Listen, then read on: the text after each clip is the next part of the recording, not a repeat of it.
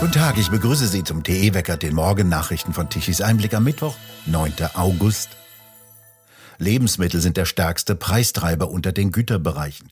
Wie das Statistische Bundesamt mitteilte, erhöhten sich die Preise für Nahrungsmittel im Juli 2023 um 11 Prozent gegenüber dem Vorjahresmonat. Die Teuerung betrifft fast alle Nahrungsmittel. Vor allem Zucker, Marmelade, Honig und andere Süßwaren wurden mit 18,9 Prozent deutlich teurer, ebenso wie Brot- und Getreideerzeugnisse mit 16,6 Prozent. Gemüse wurde mit 15,7 Prozent sowie Fisch und Fischwaren mit 14,1 Prozent teurer als im Vorjahresmonat. Der Strompreis stieg im Juli um 17,6 Prozent gegenüber dem Juli des vergangenen Jahres an. Die Nachfrage nach Wärmepumpen ist in der ersten Hälfte des Jahres massiv eingebrochen. Wärmepumpenhersteller warnen, in seiner jetzigen Form dürfe das Heizungsgesetz nicht kommen. Laut Angaben der Funke Mediengruppe seien beim Bundesamt für Wirtschaft und Ausfuhrkontrolle 48.800 Anträge auf Förderung einer Wärmepumpe gestellt worden. Im Vorjahreszeitraum waren es noch 97.700 Anträge. Die Zahlen zeigten die enorme Verunsicherung, die das geplante Heizungsgesetz ausgelöst habe, so Frank Ebisch, Sprecher des Zentralverbands Sanitär, Heizung, Klima. Die Betriebe wüssten nicht, wie sie rechtssicher beraten könnten und wie es mit der Förderung weitergehe. Da könne es nicht überraschen, dass Verbraucher und Firmen in der derzeitigen Lage lieber abwarten würden. 92 Prozent der Bürger in Sachsen-Anhalt lehnen eine Anhebung der Zwangsgebühren für ARD und ZDF ab. Zwei Drittel halten den aktuellen Beitrag bereits für zu hoch. Dies ergab eine Umfrage der CDU-Landtagsfraktion in Sachsen-Anhalt. Dafür hat sie mehr als 1000 Bürger im Frühjahr repräsentativ befragen lassen. 92 Prozent der Befragten sind nicht bereit, die steigenden Kosten der Sendeanstalten über einen höheren Beitrag zu finanzieren. 66 Prozent beurteilten den aktuellen Beitrag in Höhe von 18,36 Euro pro Monat als bereits zu hoch.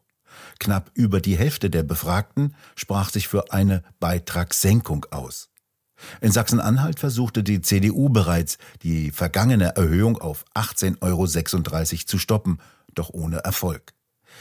Wie der medienpolitische Sprecher und parlamentarische Geschäftsführer Markus Kurze am Dienstag in Magdeburg bei der Vorstellung der Umfrage betonte, wolle die CDU das System zukunftsfest gestalten und reformieren, damit es bezahlbar bleibe.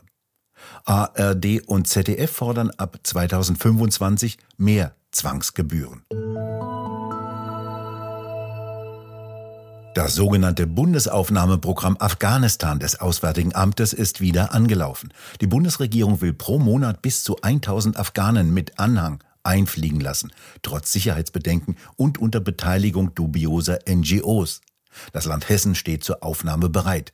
Die Innenministerin Faeser, SPD, hat ein Landesaufnahmeprogramm für afghanische Familienangehörige in Hessen genehmigt. Sie will dort bei den kommenden Landtagswahlen im Herbst Ministerpräsidentin werden. Das Programm sollte bereits im Oktober des vergangenen Jahres beginnen, wurde dann aber noch einmal ausgesetzt aufgrund von Sicherheitsbedenken gegen Bewerber. Der deutsche Botschafter in Afghanistan warnte in einem vertraulichen Schreiben an das Auswärtige Amt vor einem systematischen Missbrauch humanitärer Aufnahmeprogramme durch Islamisten. Die derzeitige Außenministerin Baerbock will junge Afghanen auch mit gefälschten Papieren einreisen lassen und die nur gelegentlich kriminelles Verhalten gezeigt hätten. Fachleute des Innenministeriums hätten schon früh eine Sicherheitsbefragung der Antragsteller gefordert. Doch Baerbock forderte in einem internen Dokument ihr Amt dazu auf, gegenüber dem Innenministerium hart zu bleiben und den Streit eskalieren zu lassen. Die Berliner Staatsanwaltschaft ermittelt wegen des Verdachts der Rechtsbeugung, nachdem hochrangige Beamte aus dem Auswärtigen Amt massiven Druck auf die deutsche Botschaft in Afghanistan ausgeübt hatten, um einen Afghanen trotz gefälschten Passes nach Deutschland zu holen. Doch jetzt machten, so berichtet Matthias Nikolaidis bei Tichys Einblick, Amnesty International und das Wochenblatt Die Zeit Druck und behaupteten, dass Deutschland seinen Verpflichtungen noch nicht nachgekommen sei. Dabei dürfte die Zahl der Berechtigten in keinem anderen Land so nachhaltig aufgebläht worden sein. Von Ortskräften der Bundeswehr ginge es über Mitarbeiter deutscher Organisationen und NGOs bis hin zu besonders gefährdeten Afghanen sowie ihren berechtigten Familienangehörigen, so heißt es. Welche und wie viele Organisationen oder NGOs für das Auswärtige Amt meldeberechtigt seien, bleibe weiterhin im Dunkeln. Laut Amnesty sind es mehr als 70 deutsche NGOs und laut einer Antwort von Innenministerin Faeser auf eine parlamentarische Anfrage ist auch die dubiose NGO Mission Lifeline beteiligt.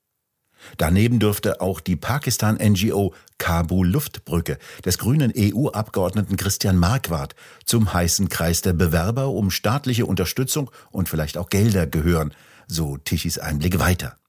Insgesamt will die Bundesregierung mehr als 40.000 Afghanen sowie ihren Familienangehörigen die Einreise ermöglichen. War zuerst nur die Rede von sogenannten Ortskräften, die in Deutschland aufgenommen werden sollten, so sollen laut Baerbock jetzt auch Afghanen kommen dürfen, die sich durch ihren Einsatz für Frauen und Menschenrechte oder durch ihre Tätigkeit in den Bereichen Justiz, Politik, Medien, Bildung, Kultur, Sport oder Wissenschaft besonders exponiert haben und deshalb individuell gefährdet seien, so heißt es.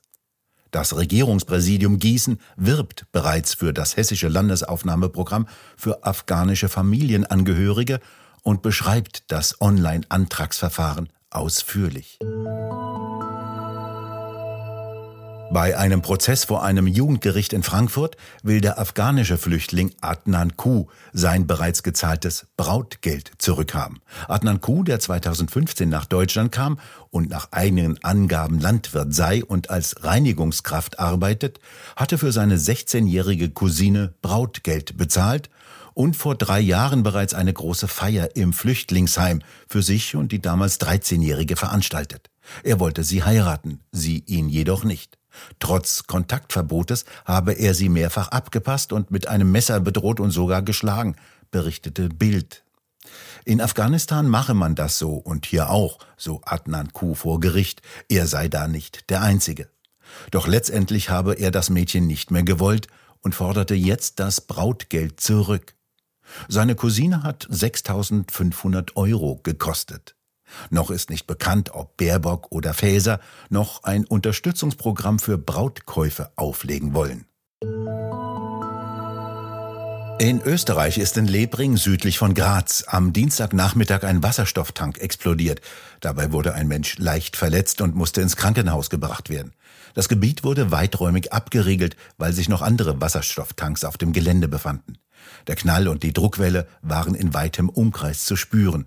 Eine nahegelegene Autobahn musste komplett gesperrt werden, ebenso wurde der Anflug auf den Flughafen Graz vorübergehend gesperrt. Die Explosion ereignete sich auf dem Areal einer Firma im Gewerbepark, die sich mit der Entwicklung und Prüfung von sogenannten alternativen Antriebssystemen im Bereich der Wasserstoff- und Erdgasspeicherungen beschäftigt. Wasserstoff gilt bei grünen Energiewendern als neue Wunderwaffe, um die gescheiterte Energiewende halbwegs zu retten. Sie haben offenkundig im Schulunterricht nicht mehr gelernt, was eine Wasserstoffexplosion ist. Das Sturmtief über Skandinavien sorgt nicht nur über Schweden für erhebliche Regenfälle und Überschwemmungen, sondern bestimmt heute noch im Norden das Wetter. An den Küsten bleibt es heute noch sehr stürmisch mit einigen Regenschauern.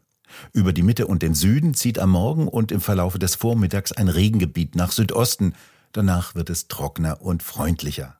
Ein Hochdruckgebiet von Frankreich bringt ab Donnerstag deutlich wärmere und trockenere Luft heran und sorgt zuerst im Süden wie in Freiburg für meist blauen Himmel und hochsommerliche 27 Grad. Die Temperaturen heute reichen von 19 Grad im Norden bis 22 Grad im Süden und im Osten. Und nun zum Energiewendewetterbericht von Tichys Einblick. Deutschland benötigte gestern Mittag um 12 Uhr eine elektrische Leistung von 72,7 Gigawatt. Das war der maximale Leistungsbedarf des Tages. Die 2,2 Millionen Photovoltaikanlagen lieferten gerade einmal 28 Gigawatt an elektrischer Leistung und die rund 30.000 Windräder im Land trotz anständigen Windes brachten es nur auf 28 Gigawatt an elektrischer Leistung. Knapp 15 Gigawatt lieferten die konventionellen Kraftwerke und wieder ging das gleiche Spiel wie schon in den vergangenen Wochen los. Ab dem späten Vormittag war wieder zu viel Strom von den sogenannten Erneuerbaren in den Netzen. Um 13 Uhr wurden 6,8 Gigawatt an elektrischer Leistung in die Nachbarländer exportiert und gleichzeitig noch 20 Euro pro Megawattstunde draufgelegt, damit jemand den Strom überhaupt abnahm. Denn Strom ist nicht gleich Strom, es kommt immer darauf an, wann er gebraucht wird und wann nicht. Er kann nicht wie Weizen oder Zement gelagert werden, sondern muss exakt in dem Augenblick produziert werden, in dem er auch gebraucht wird. Wir bedanken uns fürs Zuhören. Schön wäre es, wenn Sie uns weiterempfehlen. Weitere aktuelle Nachrichten lesen Sie regelmäßig auf der Webseite tischiseinblick.de und wir hören uns morgen wieder, wenn Sie mögen.